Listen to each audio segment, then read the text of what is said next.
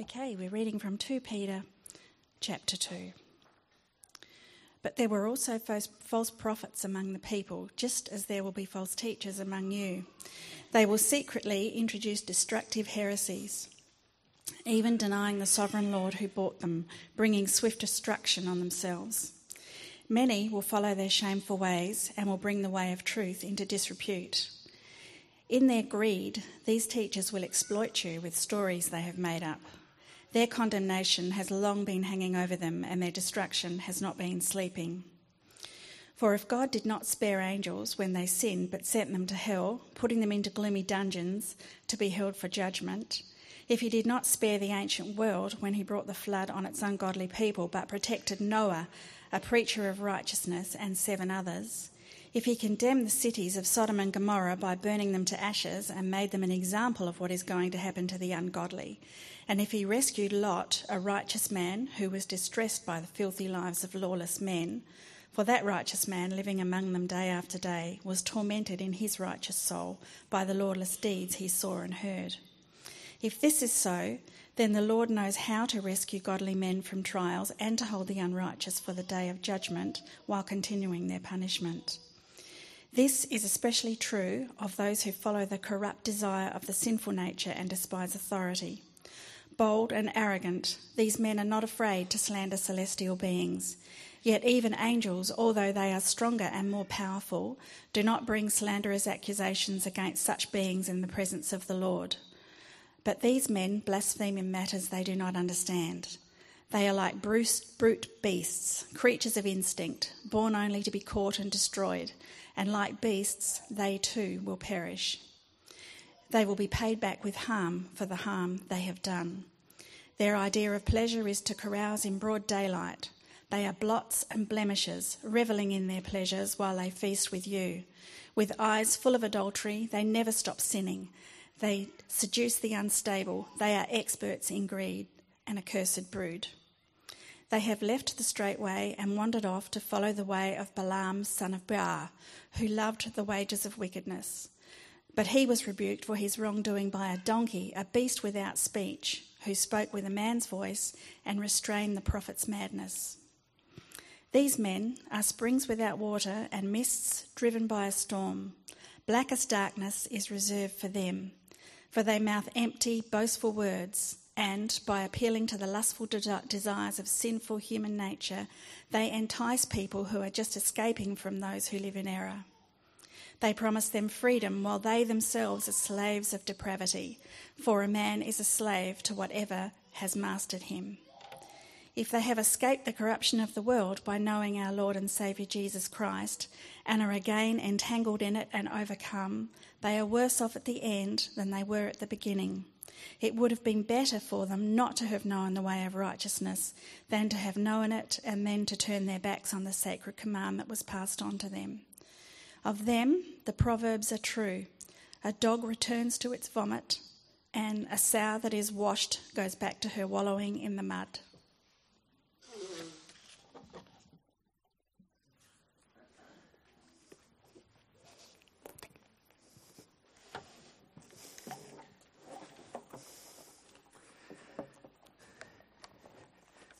It's probably not the friendliest passage in the Bible, is it? It's, it's a strong passage, really, just like Brian was saying before.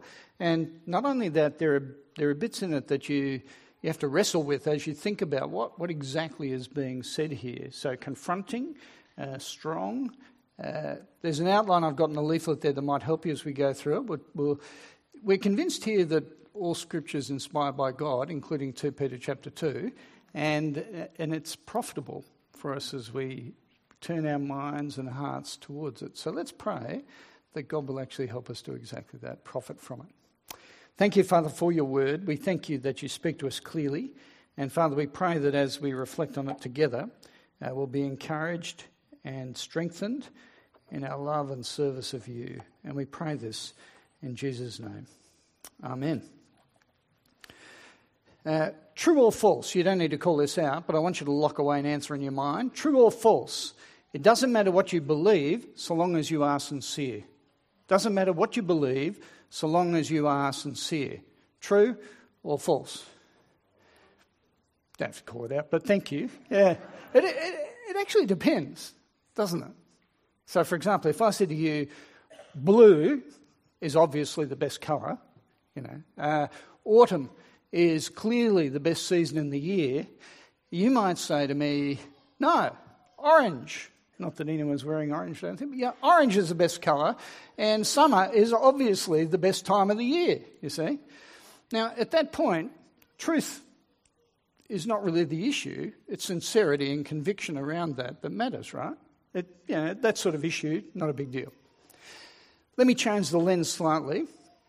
Uh, this week, I discover I have a brain tumour. Okay, it's diagnosed, and uh, I therefore, doctor tells me I have to have an operation uh, for this brain tumour to be removed. So I come home and, and tell Sue, you know, I've got to be referred off to a specialist. Uh, Sue talks to our neighbours about what's going on, and my next door neighbour comes in and says, Paul, you've been such a wonderful neighbour, and, uh, you know, I'm just, I really would love to do something for you. So I want to offer my services to perform the brain surgery on you, all right? Now, at this point, you need to know that my neighbour is a wonderful man, but he is a greengrocer, okay? Uh, so he's, he runs a fruit and veg store. And I would be thankful for his offer.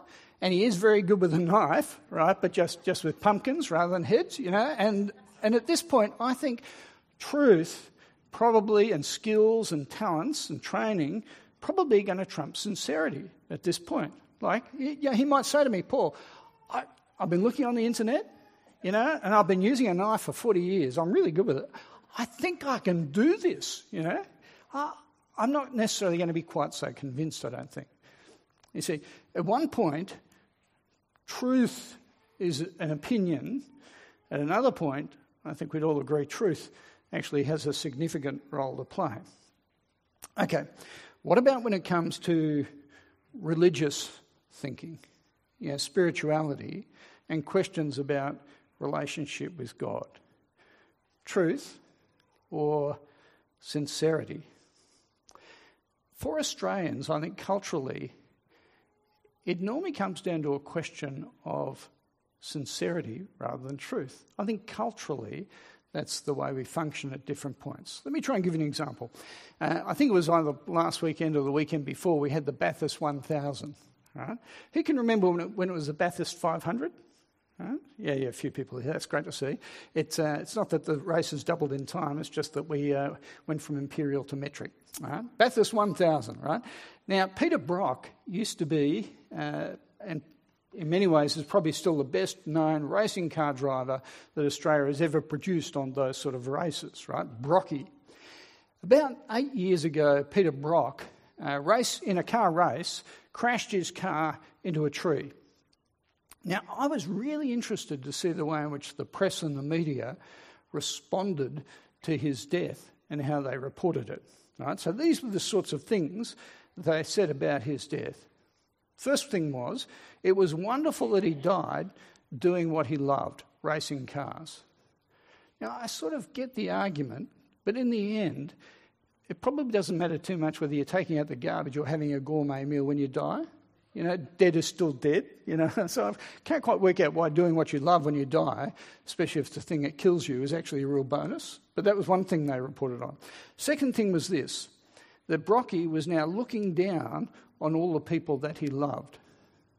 Just repeatedly said, Brocky's looking down on us now. Now, I don't know where that came from. It was just one of these sort of dreamtime sort of, you know, ideas that just got put out there. No foundation for it. Third thing that was said was that Brocky was now in Holden heaven, right? And he was driving faster than ever before, doing what he loves, except in Holden heaven. And in heaven, right, the trees are made of rubber, so it's safe. Right? That's actually what was reported. Now, I'm sure it was sort of a bit tongue in cheek, but not, not totally. And then the final thing was Brocky had sort of pseudo Buddhisty sort of views on life and death. And so he wasn't scared of death at all. And therefore, because he didn't fear death, there was nothing to fear about death. That makes sense, doesn't it? Do you understand? There's a whole series of things that were put out there at that time to do with spiritual views and the reality of who God was that all seemed to me to be quite speculative. it seems to me, and you would have picked up from what I was just saying then, that Australians, I think, are quite cynical in life and superstitious in death. That's the nature of our nation and the way we tend to hover around those sort of issues. That's why when we turn to 2 Peter chapter 2, it is so confronting. It is extraordinarily confronting because here we come face to face with the God who is uncompromising when it comes to truth. We come face to face with a God who is clear that he will judge false teachers. We come face to face with the intolerant God. The intolerant God. Now let's look at it together, see what we're taught. The warning in 2 Peter 2 is about watching out for false teachers. Now, please notice that the judgment here spoken of is not in relation to those who are worshippers of other religions. This is not a chapter about uh, people who believe in Islam or Buddhism or Hinduism or something else. This is talking about false teaching in the church that undermines the lordship of Jesus. That's what we're focused on here. Chapter 2, verse 1. There were false prophets among the people. He's referring back to the Old Testament at this point. Just as there will be false teachers among you. Two things in life are certain death and taxes. Yep. And now there's a third false teachers in churches. Right? Death, taxes, false teachers in churches. That's what we're being told here. And they are dangerous. Now, why are they dangerous? Well, we're told they're dangerous to themselves. Notice in verse 1 there of chapter 2, it says they bring swift destruction on themselves. Now, when you look at that word swift, you might think swift. You know, like I've known a few false teachers in my time uh, in different sort of contexts in the church, and most of them I think are still alive. So, where's the swift destruction being spoken of here? The word uh, for swift here in verse 1, it's, it's the Greek word, you don't need to remember this, but it's takanan, right? And, and what it means is not so much immediately, but unexpectedly or suddenly. See, what you need to bear in mind in this, this letter is that one of the big heresies that was actually being promoted by these false teachers was a denial of the return of Christ, right? Saying that Jesus wasn't coming back. And the point that is being made by Peter here is that he will come back. He will come back suddenly and unexpectedly, and it will be the day of judgment. So these false teachers are bringing swift that is, unexpected, sudden judgment on themselves at the return of the Lord Jesus Christ. That's, that's what's in view here. And we'll get more on that return of Jesus when we get to chapter 3 next week.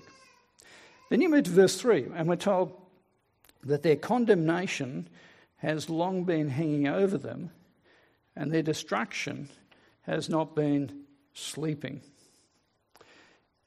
They misrepresent God do they think they will escape his judgment? And the answer here is clear God is not asleep at the wheel, and the day of the Lord Jesus Christ will expose it for what it is. They're a danger to themselves because they place their eternity at risk through being a false teacher. But they're also dangerous to others. Uh, verse 18, just pushing a little further into the chapter, we're told that they entice people who are just escaping from those who live in error. Now, I think particularly we're talking about those who are, are young believers or, or not particularly uh, well grounded in the faith. Uh, when I was preparing, it reminded me of a guy that uh, I once had the opportunity to sit down and share the gospel with, uh, who became a Christian. And then I caught up with him for tea one night, and he'd been a Christian at this stage, I think maybe six or eight weeks, not a long time. And over tea, he said, Good news, Paul. He said, I'm going to become a Christian tonight. I thought, that's a little odd, you know, so I just explored then what he was talking about. He said, Oh, what happened was today I met a guy and I explained I'd been reading the Bible with you and how I'd put my trust in Jesus. And he said, That's wonderful, absolutely terrific. And all you need to do now to become a Christian is come to my church tonight and get baptized, and then you'll speak in tongues, and then you'll be converted. Right? And uh, I then sat down with this, this guy and I just went back to the Bible and went through the gospel, and he just wasn't, he didn't seem to be all that convinced. So I pulled out my, my ace in the sleeve, you know. I said, Do you know, Steve, what you're saying, if it's true, I'm not a Christian. He said, Yeah, but you can become one too, you know. And uh, I thought, Oh, you know. I think that's the sort of person that Peter has in mind when he's saying these false teachers are particularly dangerous to those who are making their way in the faith. You see, my wife was catching up with uh, someone just a few weeks ago uh, and keeps catching up with her. She's just become a Christian very recently. And she said, Wouldn't you know it? Soon after she was either just before she became a Christian, just afterwards, she came in contact with someone from a sect, a cult. You know? And I think it happens all the time, right? All the time. People get deflected. They're dangerous. They also give God a bad name. Look at verse 2 again. Their depraved conduct brings the way of truth into disrepute. Can I say, every time a church leader is in the news um, for sexual scandal or sexual abuse or for financial impropriety, it drags God's name through the mud by association. It, it's a horrible thing when that happens. The name of Christ is really brought down. False teachers, dangerous to themselves, dangerous to other people. So here's the thing how do you actually spot a false teacher? How do you do it? Apart from telling little pig stories, right? How do you actually spot a false teacher to work it out? I, I keep thinking, it, wouldn't it be good if it was only like at the airport? I went and picked up someone from the airport at about seven this morning. And I thought if, if we could somehow put up one of those sort of metal detectors around this door at the back here, except it's a false teacher detector, you know. And as people come through the door, it goes, wah, wah, wah, you know, wolf in sheep's clothing, you know. And all the ushers, not James, but other people could go and gang tackle, drag outside, you know. That's a, wouldn't that be great? Or, or let's say we had a, um, a false teacher detector electric charge that went through the lectern, you know, so that every time someone at the front spoke a false, you know, and we'd know, you know, like, but it, so it doesn't quite work that way. So how do you how do you do it? Notice in verse 1 we're told these false teachers secretly introduce destructive heresies. It's not it's not that obvious, actually. That's the point being made. It's sort of a it's like a smuggling operation. The secretly is this, the idea for smuggling. So how do you detect it? A little while ago, I had a, an email flick up on my screen. You'll have had these emails. And Mrs. Mabutsi or someone like that, you know, wrote to me saying a tragic thing had happened to her husband in Zimbabwe, who was a very powerful and wealthy man. He had died, and now she was looking to do something with his money. She had $6 million US that she wanted to transfer for the work of our church because she knew what a wonderful work we were doing. Okay? Oh, how generous. She said if I'd only sent her the account details for our church, she could transfer the money. So I sent them TNE's you know, account details. You should be expecting a big influx of money very soon. Right? Now, obviously, I didn't. Know, some cons, I mean, call me a cynic, but you know, some cons I think are, are pretty obvious. But how do you pick up this, this secretly smuggling in of heresy? How do you, how do, you do that? You examine the teaching. And that's why the kids' talk was so simple and helpful. That is, you examine what you're being taught against what the scriptures of the Bible say. That's the way you do it. But at one level, I've got to ask is that too broad a test for false teaching? Uh, let, let me explain what I mean. It seems to me there can be lots of issues that Christians may come to slightly different views on when it comes to the Bible. So let's say we come to slightly different views. Does that mean one of us is a false teacher or a heretic? Not necessarily, especially when you consider what's being said here in 2 Peter 2. So let me try and give you an example. Uh, I'll pick something contentious just, just so that you stay with me here. Let's, let's pick up on the issue of, say, divorce and remarriage there would be some Christians who, based on what the New Testament teaches, would say, Christians should both never divorce and never remarry. Uh, base that on some of the things that Jesus says in Mark's Gospel. But if you did a wider sweep of the New Testament, you may come to a conclusion that there are some circumstances in which divorce is quite appropriate and some circumstances in which people can remarry. Christians would divide into three categories at this point. There'd be some who say, no divorce, no remarriage. Some would say, divorce, but no remarriage. And some would say, divorce and the possibility of remarriage over here. Right? Does that mean two of those groups are heretics, false teachers at that point? It's okay, you don't have to respond. Yeah, it's good. Let's take another example baptism. There are some who would say the only legitimate form of baptism is adult baptism and it should be by full immersion. There are others who would argue that, based on covenantal ideas in the New Testament, it's appropriate for children of believers uh, to be baptized in the community of God's people. So, again, we'll have three categories here. We've got a uh, children are fine, and they may also think adults are fine. You may have people who say, no, no, only adults and only by full immersion. And then you've got only adults don't care how much water, right? So, two categories here must be heretics, and one are true teachers. I'm, I'm not thinking so. Otherwise, I've just resiled a few of my friends to that heresy pile who I think are true believers. So, what are we talking about when it comes to this issue of examining teaching against what the Bible says? I want you to notice again verse 1, which is really pivotal for this chapter. Notice how these are described destructive heresies, even denying the sovereign Lord who bought them. Now, I've already indicated that one of the destructive heresies on view of these false teachers was a denial of the return of Jesus in judgment. Right? That's clear and it runs through this letter at different points, but very explicit when we come um, uh, to chapter 3 next week. Now, why is this a destructive heresy? See, I, let me come back to the issue. Uh, I have friends who have different perspectives on the return of Jesus. Right? There are pre-millennial Christians, there are post-millennial Christians, and pan-millennial Christians. All right? I won't go into the details of that. And if you don't understand anything I just said, pre, post, pan, blessed are you. All right? Blessed are you. Right? But there are different views on when Jesus will return. Now, do you understand that's not the issue here? The issue here is not around the details of Christ's return. The issue here is about denying that he will return. That's the heresy that we're, we're talking about here. Now, why is that so damaging? Well, it's damaging because if you reject the return of Jesus, then you have no accountability to God, there is no judgment. That's the first thing.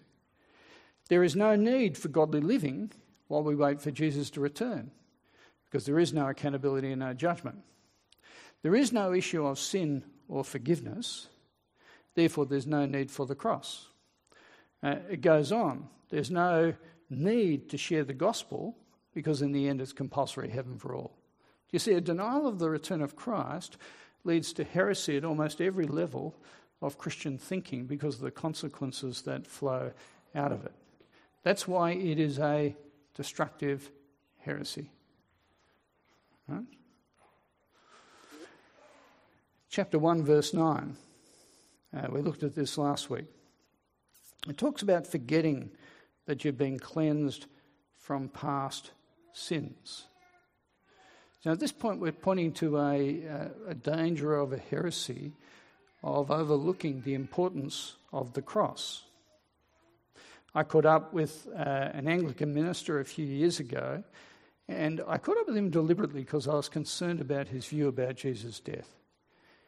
And as we talked, I said, I, I'm convinced that Jesus died on the cross in my place, taking the punishment I deserve, so that God can justly forgive me so I can have a relationship with Him for all eternity. Now, he said to me at that point, this is an active Anglican minister, I find that teaching abhorrent. And uh, he said, I reject that in the strongest terms.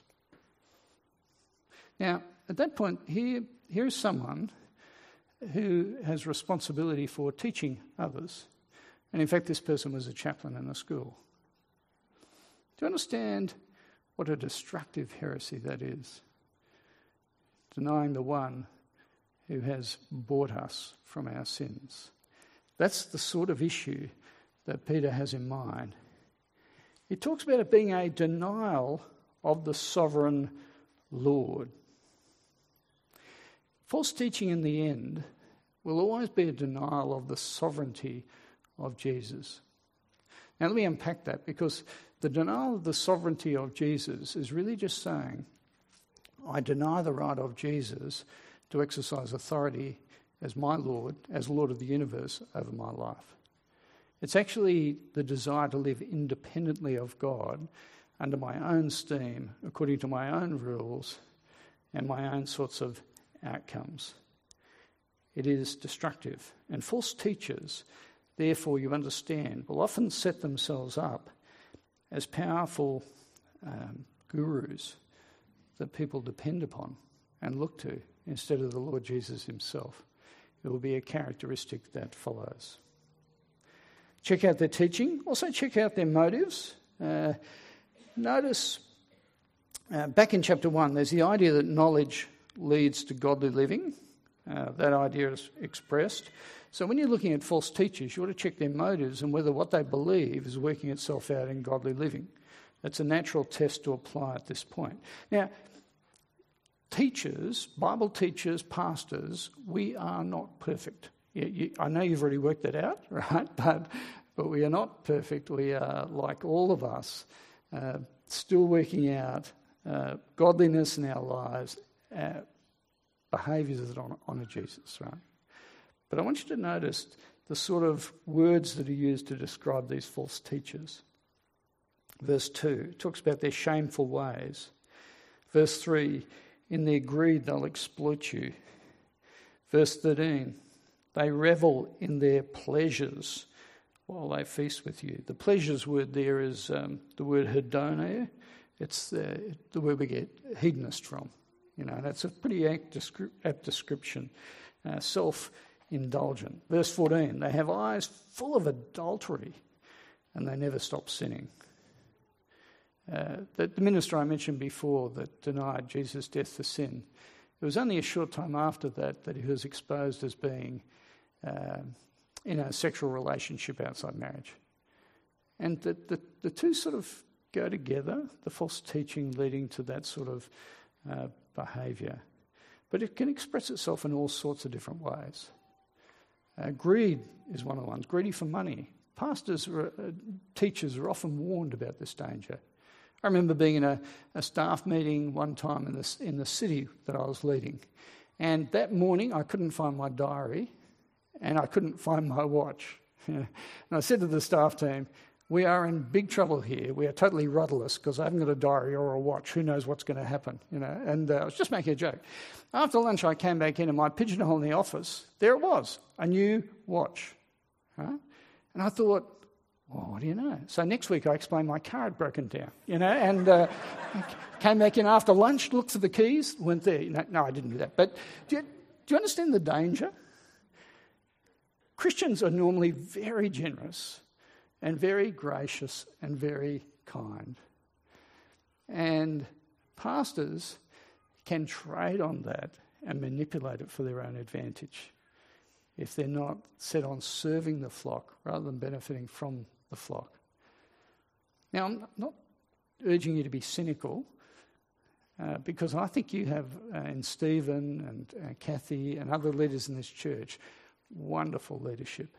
And as a church, we put in place things to try and make sure we're, we're protecting. So, for example, we ever get given anything, uh, we declare it, and if we get given any money, we just pass it on to the church. And the reason we do that is because we try and pay our pastors in such a way that they don't have to worry about money. We don't give them squillions of dollars, but we try and pay them so that money is not the big issue because we don't want them worried about that or focused on that. So we pay them so they can look after themselves and their family. And so if they receive any more money, they give it to the church. So I think that's a good principle to operate with and discourages any sense of of manipulation in that way. Watch out.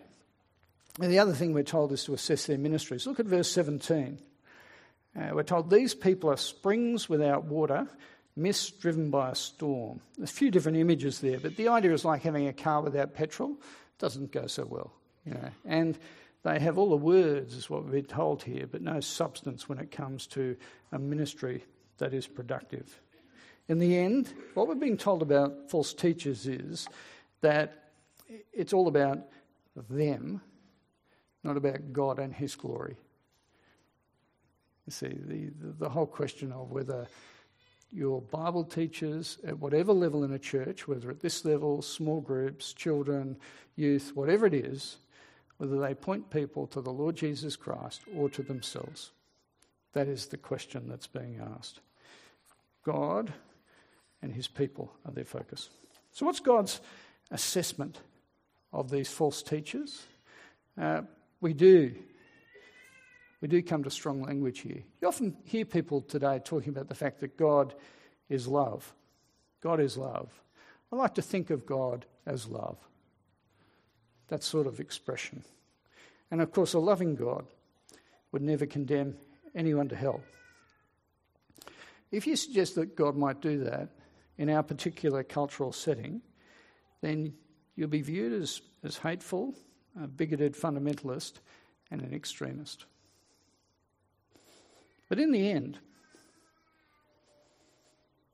it's not what you think, and it's not what I think. That's not what counts. It's actually what God thinks, what God has declared to be the case. That's the reality.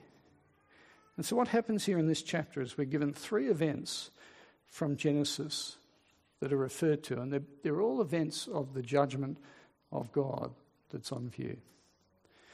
Verse 4 God didn't spare the angels when they sinned. Now, that's quoting from Genesis chapter 6, and you could ask me a question about this later on, but I won't be able to answer it, just letting you know. That is, it's a, it's a reference to uh, a portion of chapter 6 in Genesis that people struggle to work out the details of. The, the result is very clear, the implications are clear, the details are actually hard to sift at that point. Didn't spare the angels when they sinned. Uh, the next one is verse 5, 2 Peter 2, verse 5. It refers to the flood in Genesis 6 through 9 and the way in which the world was judged, but Noah and seven were spared. We then get to verse 6, and it refers to Sodom and Gomorrah in Genesis chapter 19, and the way in which Sodom and Gomorrah, those cities, were judged, and Lot was spared. Two points are being made.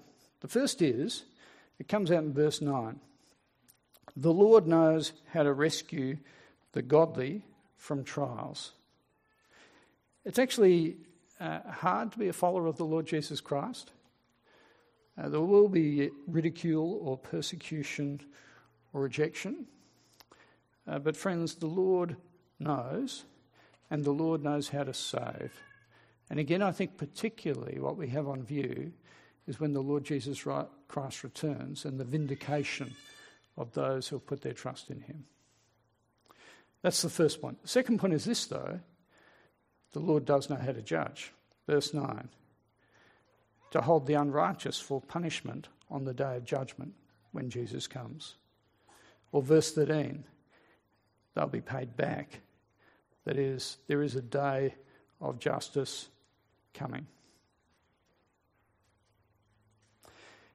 At the Olympics, um, each Olympics we have these days, the drug testing is so rigorous. And always there are people who win medals who are then wiped out, and other people are awarded the medals. Here's the thing I find sad it is sad that when someone wins a gold medal, and then two weeks later, after the testing comes out, we discover they're a drug cheat, you can't for the life of you remember who came second and who actually should have won the gold medal. It just seems so unfair, doesn't it? And inappropriate. False teachers rob God of his glory. And it is so inappropriate and so does deserve the consequence that they reap and the judgment that is coming. And what we're being told here is that God has that in hand. Don't worry, He has it in hand. So, how do we guard the truth? How do we guard the truth? Uh, a few points just as I finish up. The first is we do need a commitment to God's word. Back in chapter 1, verse 19, this is what we're told. We have the word of the prophets made more certain. We have an, a, a very privileged position because we stand this side of the Lord Jesus Christ and the testimony to him we have in the scriptures. God's word, by the power of his spirit, will be right at the centre of our life together. Now, let me by default tell you what's not at the centre. What is not at the centre of this church are leaders. What is not at the centre of this church are programs. What is not to, at the centre of this church is the warm family fellowship we enjoy together. Right? That is not at the centre of this church. What is not at the centre of this church is the loving pastoral care you'll receive for, from one another. Now, those things are all good. It's good to have leaders and programs and fellowship and care and love, don't get me wrong. They're all good things, but they are not at the centre of our life together. God and His Word, by the work of His Spirit, is at the heart, driving those other activities and life together. God speaks through His Bible to us. He does that when we read it and reflect on it on a Sunday. He does it as we gather in small groups week by week. He does it when our children get together. He does it when our youth get together. He does it personally when we read the Word by ourselves. That is the way in which it works. And we measure by the Scriptures that faithfulness. Now, points, this will be contested. Right? And you'll think, no, no, we're a Bible teaching church, all good. You know, no. I'll tell you why. One of our other churches, a while ago, an issue arose in the youth group. Uh, and one of the issues in this youth group was uh, parents were concerned. They're concerned for their teenage kids that they might wander uh, from the faith. And they were saying, look, I think, we I think we teach too much Bible and don't have enough fun. Now, I think youth groups should be fun, don't get me wrong. Uh, but do you understand the tension there? That is, I've, I've been a parent of teenagers, right? not that long ago, right? And uh, I was desperate for my kids to stay and to be enmeshed and to press on. And so the risk at that point is that I'll be willing to, yeah, we'll have a sort of a, a fast on the Bible for a little while and just have fun, you know, until they get to a point where they're more stable and then we'll get the Bible back in there, right? Do you understand that it's just, just fatal, fatally flawed, right? Uh, that is, that the Bible can be contested in terms of its centrality in our life together. And you can wheel that out at a number of different points in terms of the way in which our life works together. Bible, central, all measured by the scriptures. Second thing is this we, we do need discernment and courage. Uh, discernment to work out what are, the, what are the issues that we disagree on and which of those might be issues where there is heresy at stake, as opposed to just a disagreement on the way in which we interpret the Bible at different points. Now, wisdom tells you that there are issues that Christians wrestle with from time to time that are not matters of heresy, but are still matters they disagree on. So, in my, I've only been a Christian, you know, a bit over 30 years, uh, but I've seen a few of them in my time, right? Issues like attitude to alcohol. Should we abstain? Is it okay to have some in moderation? Uh, questions about whether it's appropriate for Christians to dance. Right? Who would believe it, you know? But there, there you go. Uh, baptism, adult children, how much water? Uh, Sabbath, what is it appropriate for Christians to be able to do on a Sunday? Right? Uh, not so much an issue. Music, right? Weren't you so thankful there weren't any drums out here this morning, right? I mean, because we all know drums are the devil's music, you know. Uh, you, you, understand. I got my tongue in my cheek, all right? It's okay. Right? But that's been an issue in the past for Christians. None of those are matters of heresy. Some of them are just matters of personal preference. We need to have humility as we sit under the Word of God and grace when it comes to one another on those sort of issues. But we also do need courage. because at points there are convictions we cannot afford to turn sideways on when they come up in our context together. And I've already mentioned some of those today grace, love, uh, but conviction and spines of steel at points. Absolutely critical. How do we guard the truth? I'm going to finish where the chapter finishes, actually, verse 22. It's a fairly gross image, really. Uh, verse 22, let me read it. Of them, the, the proverbs are true. A dog returns to its vomit, and a sow that is washed returns to her wallowing in the mud. Right? How, do you, how do you guard the truth? Right? Stay away from pigs and don't eat vomit. Right? That's, what, that's what it's saying. I mean, I remember one of our kids in a high chair one time, right? You, you got a sense where this is going, don't you? You know? I had a great gag reflex, right? And threw up on the tray and then scooped it up and started eating it, right? Now, I didn't need to tell that story, but I'm really trying, I'm trying to make a point that to, to get you to pick up the grossness of the image that's being put, before us here. Friends, if you are a believer in the Lord Jesus Christ, then you have been cleansed from your past sins, washed clean. that is just extraordinary, isn't it? That God, in His kindness, would just completely cleanse you from your foulness before Him. God does that out of His great generosity in the Lord Jesus Christ. And then He calls us to a life of service, a life of serving Him and serving His people. That's what we're called to do, called to be. False teachers uh, will appeal to your desire to self serve. And in the end, false teachers will drag you back into sin that you've escaped from. That will be the consequence of their teaching. They'll pander to your sinful desires and make you humanistic in your thinking and your attitudes. And what Peter says is here be very clear, brothers and sisters in Christ who've been cleansed, washed, renewed, sanctified. Stay away from the pigs, don't eat vomit. Right? Stay away from the pigs, don't eat vomit. Right? Let me pray for us.